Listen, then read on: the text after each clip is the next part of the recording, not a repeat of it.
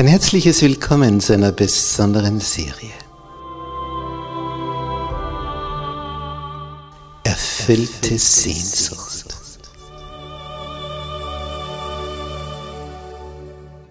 Die Welt der Bibel.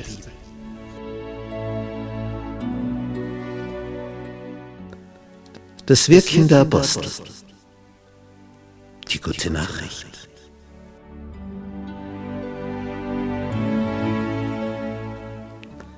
Wie war das am Anfang mit den ersten Christen? Wie ging das vor sich? Wie ist diese Urgemeinde entstanden? Wie, wie haben die ihr Dasein gestaltet? Und dann der große Apostel Paulus. Wo ist er überall hingezogen? Wie schaffte er es aus dem Nichts, eine Christengemeinde nach der anderen zu gründen, in heidnischem Umfeld? Was war sein Geheimnis? Für seine Kraft.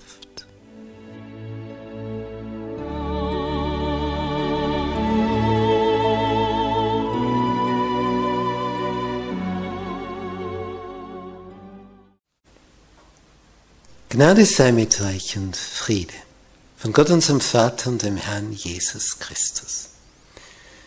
In unserer Serie über das Wirken der Apostel heute das Thema das Heil unter den Juden.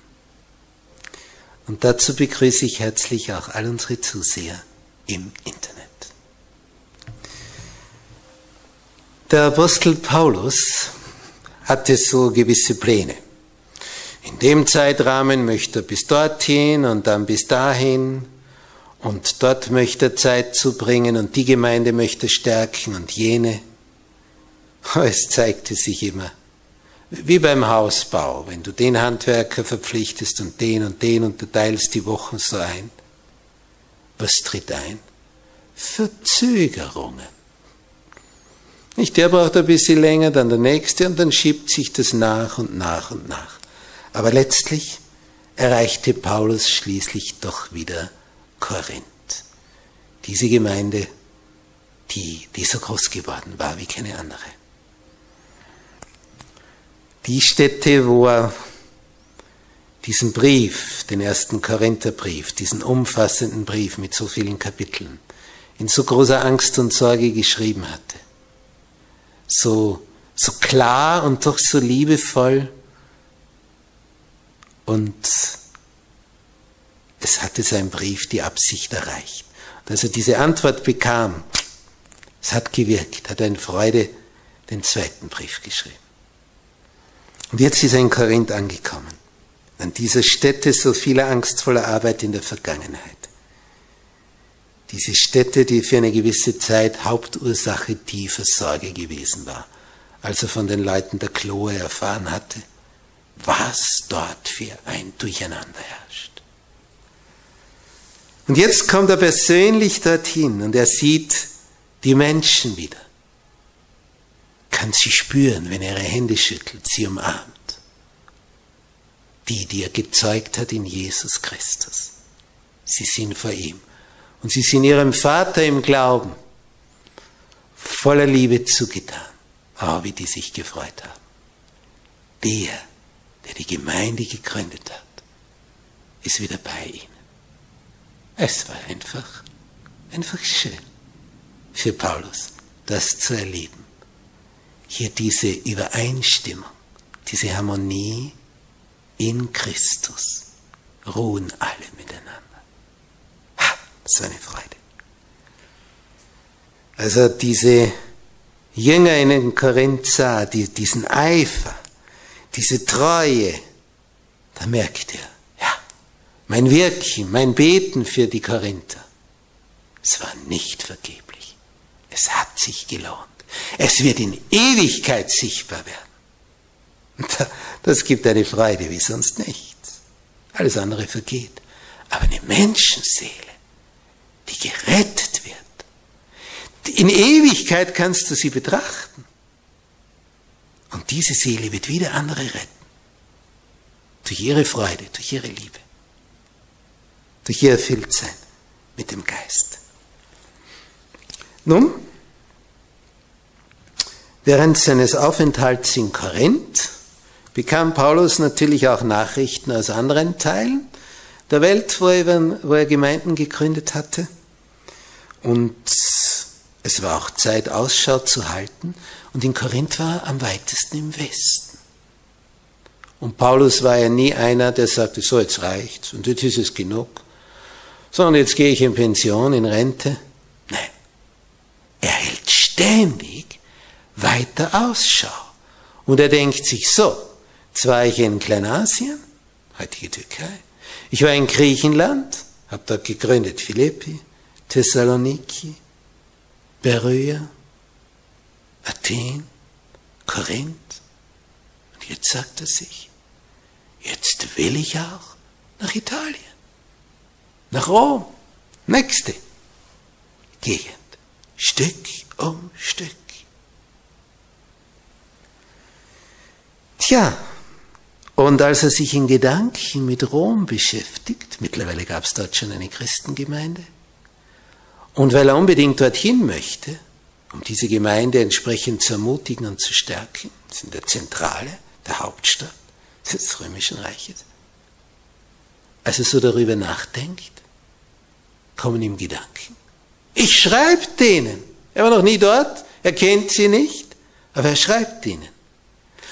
Und dadurch unterscheidet sich dieser Brief an die Römer von allen anderen Briefen grundsätzlich. Denn in all den anderen Briefen hat, je, hat Paulus die Menschen, an die er schreibt, vor Augen. Und da spürst du diese Nähe. Er kennt sie, er weiß, wie die aussehen. Er kennt ihre Nöte, ihre Gaben, Talente, ihre Schwächen. Er kennt sie durch und durch. Bei den Römern Die kennt er nicht. Wie schreibt er da? Und das führt jetzt dazu, dass dieser Römerbrief wie, wie so ein Buch wird, was du an Leute schreibst, die du noch nicht kennst. Und da geht es darum, so grundlegende Wahrheiten auszuführen. Da ist Paulus so richtig der Lehrer für Lehren, Theologie. Da analysiert er und erklärt er und bringt so die großen Themen Stück um Stück in diesem Brief an die Römer. Das ist so ein Lehrgebäude, was sich da entfaltet. Man sieht Paulus, wer vor sich, wenn man diesen Brief liest, wie wenn er in einem Hörsaal steht und das sind jetzt Studenten das erste Mal unter denen. Und jetzt erklärt er ihnen die Welt, wie Gott sie sieht. Und damit ist der Römerbrief anders als alle anderen Briefe. Die anderen Briefe, die gehen direkt auf Bedürfnisse ein. Er sagt, ich habe vernommen, ich habe gehört, dies und das. Ich warne euch, ich ermahne euch, ich erkläre euch. Und was ist mit der und der und der? Und er grüßt die und jene. Und ermuntert und ermutigt und bekräftigt. Ein Brief an die Römer ist er der, der große Wahrheiten ausführt und analysiert. Es ist ein Buch, ein Brief der wichtigsten Glaubenslehren, die es gibt. So die grundlegende Weltanschauung, die Paulus erfahren hat, durch seinen Meister aus dem Himmel. Die legt er hier da. Da steckt alles drinnen.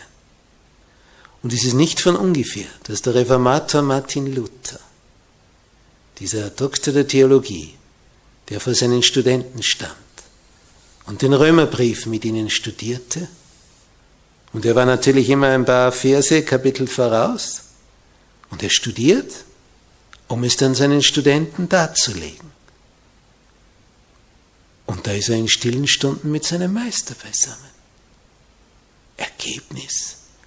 Luther wird gepackt von der Wucht dieser Verse.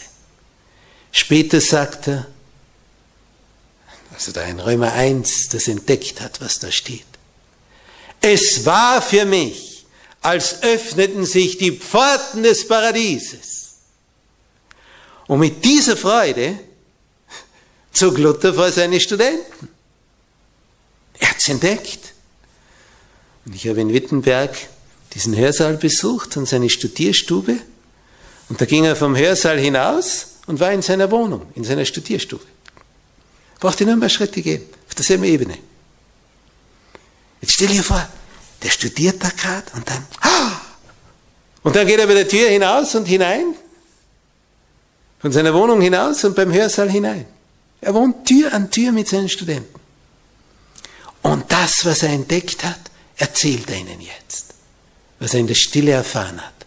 Das hat diese Welt verändert. Was in dieser Studierstube dort vom Höchsten an Luthers Geist drang. Das ist es, wie Gott arbeitet. Ein Einzelner, ein Mann, der offen ist und der verkündet.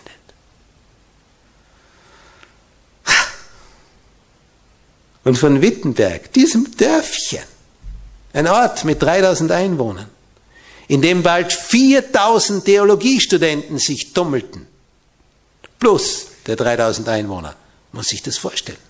Es wäre so, wie wenn eine Stadt 30.000 Einwohner hat und dann gibt es dort im Laufe der Zeit 40.000 Studenten. Oder die Stadt hat 300.000 Einwohner und dann gibt es 400.000 Studenten. Das ist das Verhältnis. 3000 Einwohner hat die Wittenberg und 4000 Studenten. Dazu. Oder eine Stadt hat drei Millionen Einwohner und dann kommen vier Millionen Studenten in diese Stadt. Begreifen wir, was das für ein Verhältnis war? Was sich dort abgespielt hat? Alles, was jung und intelligent und dynamisch und zukunftsorientiert war, strömte nach Wittenberg, um den Dr. Martinus Luther zu hören. Nein, nicht um ihn zu hören, um das Wort Gottes zu hören. Und die da auszogen, die das Wort vernommen hatten, die haben sie in ihren Gemeinden weitergegeben. Und von da aus zog das Evangelium um die Welt. Es war eine Reformation, wie sie die Welt noch nicht gesehen hat. Was 1500 Jahre bergab ging, wurde jetzt wieder in die Höhe gebracht. Und aus dieser Bewegung heraus entstanden evangelische Freikirchen. Und aus diesen Freikirchen heraus entstand die Adventbewegung, die die Rolle Johannes des Täufers zu spielen hat, um ein Volk vorzubereiten auf diesem Planeten für die Wiederkunft des Herrn. Ha! Was ist da ausgegangen? Durch den Römerbrief. Und als Paulus diesen Text gelesen hat, in Römer 3, Denn es ist hier kein Unterschied, heißt es am Ende von Vers 22. Und dann Vers 23. Alle sind sie Sünder. Alle. Jeder. Und ermangeln des Ruhmes, den sie bei Gott haben sollten. Und? Vers 24 werden ohne Verdienst gerecht aus seiner Gnade durch die Erlösung, die durch Christus Jesus geschehen ist, werden ohne Verdienst gerecht aus seiner Gnade. Ohne Verdienst. Das hat bei Luther eingeschlagen. Denn die römische Kirche hat bis dorthin gepredigt. Du musst, du musst, du musst diese Bußübung, jene Bußübung, so und so viel Geldsummen bezahlen. Und jetzt steht da, ohne Verdienst wirst du gerecht durch seine Gnade. Vers 28. So halten wir nun dafür, dass der Mensch gerecht wird, ohne des Gesetzes Werke. Allein durch Vertrauen, allein durch Glauben. Vertrauen auf seine Gnade, auf die Erlösung, die durch ihn geschehen ist, dass er für dich geblutet hat.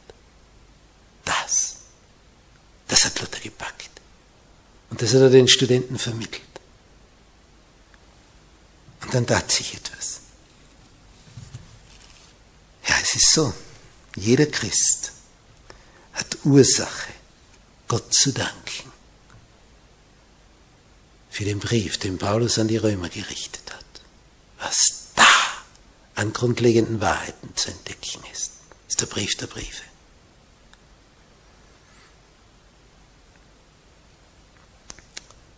In diesem Brief an die Römer, ein ganzes Jahr könnte man über diesen Römerbrief predigen, aber in diesem Brief drückt Paulus in den späteren Kapiteln, Kapitel 9, 10, 11, eine Last aus, die er hat. Er sagt, meines Herzens Wunsch ist. Und ich flehe auch zu Gott für Israel, dass sie gerettet werden. Römerbrief Kapitel 10, Vers 1. Paulus geht so weit, dass er sagt, ich selber möchte verflucht und von Christus geschieden sein. Bitte, was sagt er da? Ich selber möchte verflucht und von Christus geschieden sein? Meinen Brüdern zu gut, die meine Stammverwandten sind nach dem Fleisch, die das sind von Israel, welchen die Kindschaft gehört und die Herrlichkeit und der Bund und das Gesetz und der Gottesdienst und die Verheißungen, welche auch sind die Väter und aus welchen Christus herkommt nach dem Fleisch, der da ist Gott über alles gelobt in Ewigkeit. Römer 9. Verse 2 bis 5. Da sagt ein Paulus, er wäre bereit, selber auf ewig von Christus getrennt zu sein, wenn er dadurch sein Volk retten könnte. Aber so funktioniert es eben nicht. Nur Jesus konnte sich für die anderen geben. Ein Mensch kann nicht für einen anderen glauben. Du kannst nur sagen, wie, wie du selber das angestellt hast. Aber dieses Vertrauen zu Jesus muss er selber entfalten. Du kannst ihm nur sagen, wie es geht. Aber das muss er dann selber tun, die Liebesbeziehung herstellen.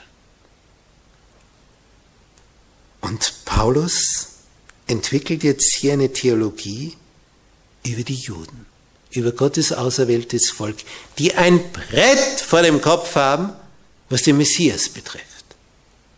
Und das Brett war so dick, dass wo immer Paulus hinkam und in einer Synagoge predigte, immer dasselbe Ergebnis rauskam.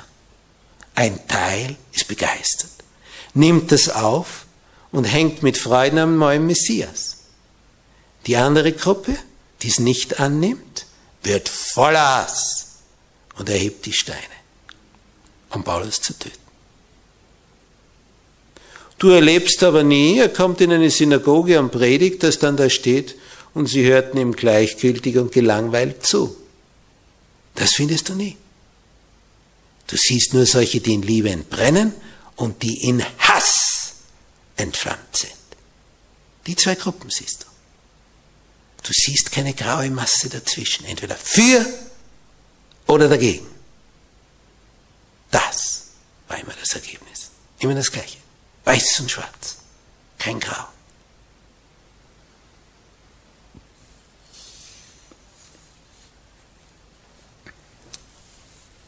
Nun, obwohl Israel den Sohn Gottes verwarf, wurde es deswegen von Gott nicht verworfen. Denn jeder kann umkehren, auch ein Jude, auch ein hartnäckiger Jude, der Widerstand leistet. Und dafür hat Paulus alles gegeben, denn mitunter täuschen wir uns. Nicht Elia, als er da geflohen ist vor Isabel, nach der Gotteserfahrung am Berg Kamel, sagt er zu Gott, ich allein bin übrig geblieben. Und Gott sagt im Irrtum, 7000 sind noch da. Er hat sie gar nicht gesehen. Aber Gott hat sie gesehen. Er war nicht allein. Er dachte nur, er sei allein.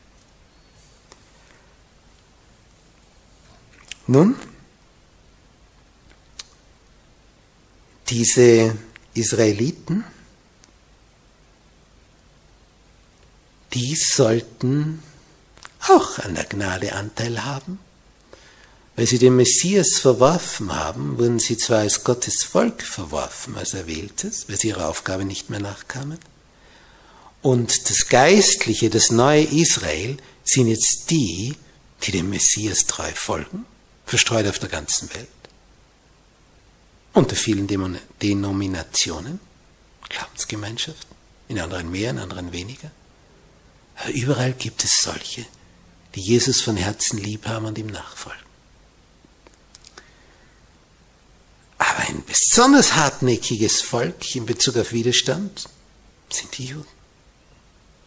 Sagen, Jesus, Messias, das war ein Betrüger. Und weil die Führungsschichte seit Jahrhunderten und Jahrtausenden das hartnäckig so lehrt, bleibt dieses Volk zum Großteil im Finstern, obwohl es messianische Juden gibt. Solche, die den Messias nun entdeckt haben und es auch eifrig propagieren und sich den Hass zuziehen. Von denen, die orthodox unterwegs sind, wie eh und je. Was schreibt nun Paulus? Er vergleicht diesen gläubigen Überrest in Israel mit einem prächtigen Ölbaum, von dem einige Zweige abgebrochen sind. Die Nichtjuden vergleicht er nun mit Zweigen eines wilden Ölbaumes, die nun in den Stamm des ursprünglichen eingepfropft werden. Die echten Zweige wurden ausgebrochen, neue werden eingepfropft. Das ist das Besondere, dass man Bäume veredeln kann. Ich habe da immer gestaunt, wie mein Schwiegervater das beherrscht. Er mit einem scharfen, geschliffenen Messer diesen Schnitt gemacht hat, diesen schrägen Schnitt. Und dann kunstvoll Rinde vom Kernbereich gelockert hat und dann das neue Zweiglein, das, den Edelreiser, auch so schräg zugeschnitten und dann dazwischen, zwischen Rinde und Kern, dort wo der Saft fließt, hinein gesteckt hat. Und dann passiert das Seltsame, dann fließt der Saft in das Neue. Und wo vorher vielleicht wilde Äpfel herausgekommen wären, so groß wie ein Daumennagel, kommt jetzt so eine Frucht. Und wo vorher Kirschen waren, die wir Vogelkirschen nennen, weil sie ein Vogel als Ganzes in den Mund bringt, kommen dann auf einmal Herzkirschen, wenn Edelreiser von so einem Baum eingepfropft werden. Es ist faszinierend zu sehen, wie das funktioniert. Und dieses Bild gebraucht jetzt Paulus. Ursprüngliche Stamm, der ursprüngliche Ölbaum, Israel. Da heraus all die Verheißungen. Das ist das Volk Gottes gewesen. Aber die ursprünglichen Zweige abgebrochen, abgeschnitten. Sie haben versagt. Jetzt kommt es vom wilden Ölbaum. Das sind wir, die Nichtjuden. Werden eingepfropft. Ein schönes Bild. Und er sagt nun, wenn aber nun etliche von den Zweigen ausgebrochen sind und du, der du ein wilder Ölbaum warst als Nichtjude, bist unter sie gepfropft und teilhaftig geworden der Wurzel und des Saftes im Ölbaum, so rühme dich nicht gegen die Zweige, die da abgeschnitten wurden. Rühmst du dich aber gegen sie, so sollst du wissen, dass nicht du die Wurzel trägst. Die Wurzel trägt dich. Nun sprichst du, die Zweige sind ausgebrochen, auf das ich hineingepfropft würde ist wohl geredet. Sie sind ausgebrochen um ihres Unglaubens willen. Du aber stehst durch den Glauben. Und nur deswegen. Sei nicht stolz, sondern fürchte dich. Hat Gott die natürlichen Zweige nicht verschont, wird er dich auch nicht verschonen. Klammer auf, wenn du nicht mehr voller Vertrauen bist. Klammer zu. Darum schau die Güte und den Ernst Gottes, den Ernst an denen, die gefallen sind, die Güte Gottes aber an dir.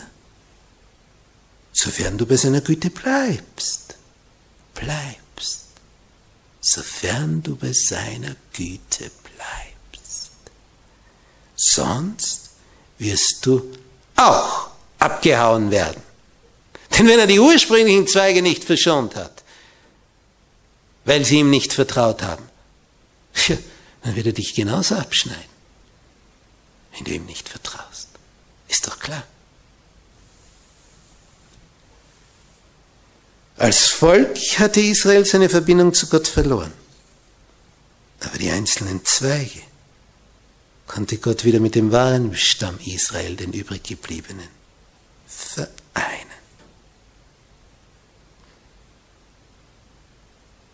Wir haben das gelesen in Römer 11, die Verse 17 bis 22. Und in Vers 23 wiederum jene, diese ausgebrochenen Zweige, sofern sie nicht bleiben in dem Unglauben, die Juden, dann werden sie eingepfropft werden. Gott kann sie wieder einpfropfen. So wie wir eingepfropft werden können, können natürlich die auch, die abgeschnitten worden sind, wieder eingepfropft werden.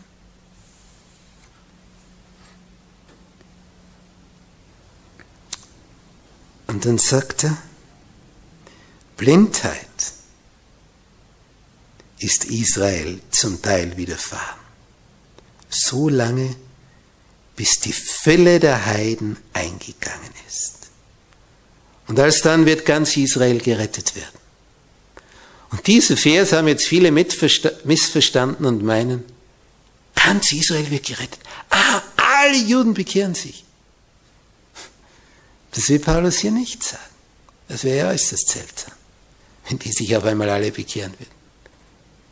So findet es nicht statt, sondern aus den Heiden kommt die Fülle, das heißt die Maximalanzahl. Und aus den Israeliten kommt die Maximalanzahl, aus den Juden. Und so miteinander aus den Juden und aus den Heiden wird ganz Israel gerettet. Denn jetzt ist ja mittlerweile ein neues geistliches Israel geboren, nachdem das ursprüngliche Volk versagt hat.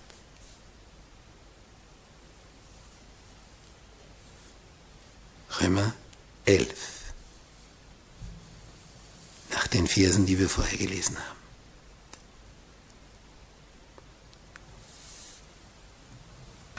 So zeigt also Paulus auf, dass Gott die Herzen der Juden und der Nichtjuden gleicherweise umwandeln wird. Von da wird die maximale Zahl herauskommen und von da, von den Juden wie von den Nichtjuden.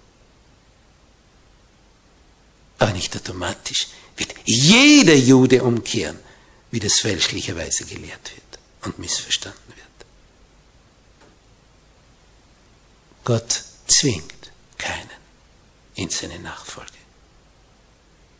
Nur die, die ihn lieb gewinnen. Und es wird hier wie dort ein Teil sein. Aber miteinander ist es ganz Israel, die Fülle. Er sagt in Kapitel 9, und das war etwas, was vom Propheten Jesaja her stammt, in Römerbrief Kapitel 9, Verse 27 bis 29. Wenn die Zahl der Kinder Israels sein würde wie der Sand am Meer, so wird doch nur ein Rest gerettet werden. Das ist die göttliche Aussage. Denn in Kürze wird der Herr sein Wort vollenden und ausrichten auf Erden. Und wie Jesaja zuvor gesagt hat, wenn uns nicht der Herr Zebaut hätte lassen Nachkommen übrig bleiben, dann wären wir geworden wie Sodom und Gomorra. Das war nämlich 0,0. Blieb nichts übrig. Nur was vorher rausging. Lot, seine Töchter. Die Frau drehte sich ja wieder um.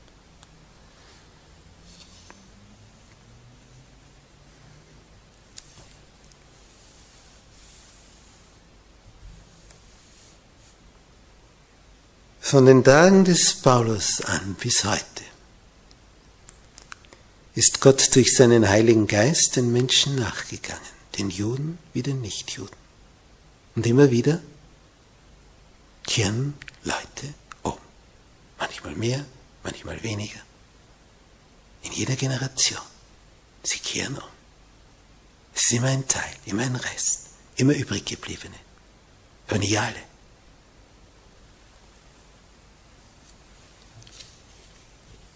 Wenn am Ende der Tage die Evangeliumsverkündigung zum Abschluss gebracht werden soll, dann sollten wir uns natürlich auch besonders um diese hartnäckig gebliebenen Juden kümmern,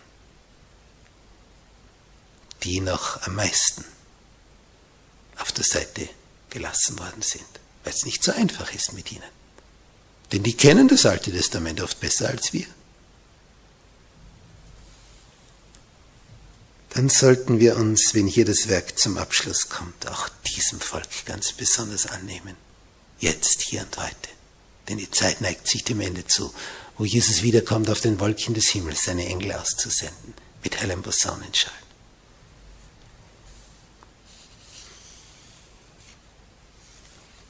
Denn dann wird sich erfüllen, was auch mit Saulus geschah. Der Verfolger wird zum Nachfolger. Denn des Herrn Arm ist nicht zu kurz, dass er nicht helfen könnte. Jesaja 59, Vers 1. Und wie heißt es in Jesaja 29, die Verse 22 bis 24? Darum spricht der Herr, der Abraham erlöst hat, zum Hause Jakob. Jakob soll nicht mehr beschämt dastehen. Und sein Antlitz soll nicht mehr ablassen. Denn wenn sie sehen werden die Werke meiner Hände, seine Kinder, in ihrer Mitte, dann werden sie meinen Namen heiligen. Sie werden den heiligen Jakobs heiligen und den Gott Israels fürchten. Und die, welche irren in ihrem Geist, werden Verstand annehmen. Und die, welche murren, die werden sich belehren lassen. Wohl uns, wenn wir da mit dazu beitragen. Amen. Unser Vater, der du im Himmel bist. Ja, auch ein Volk Gottes kann verworfen werden, wenn es dich verwirft. Weil sie dich, der du der Heiland der Welt bist, weil dich die führenden Juden verworfen haben. Und dann danach nach den dreieinhalbjährigen Wirken Jesu, das dreieinhalbjährige Wirken der Apostel geschah und dann sieben Jahre ihnen ganz besonders gewidmet waren. Dann erfolgte diese Steinigung des Stephanus. Dann war ihre Zeit endgültig abgelaufen als Volk Gottes. Ja, und seitdem ist nun jeder, der dich lieb hat und dir nachfolgt, einer, der zum Volk Gottes gehört. Und es kann natürlich auch jeder Jude sein, der umkehrt. Danke, Herr, dass du nicht nach Rasse gehst, nicht nach Intelligenz, nicht nach Alter, nicht nach Reichtum, sondern allein nach Liebe. Wer dich liebt, der, wer dir vertraut, den heißt du willkommen. Hab Dank, Herr Jesus.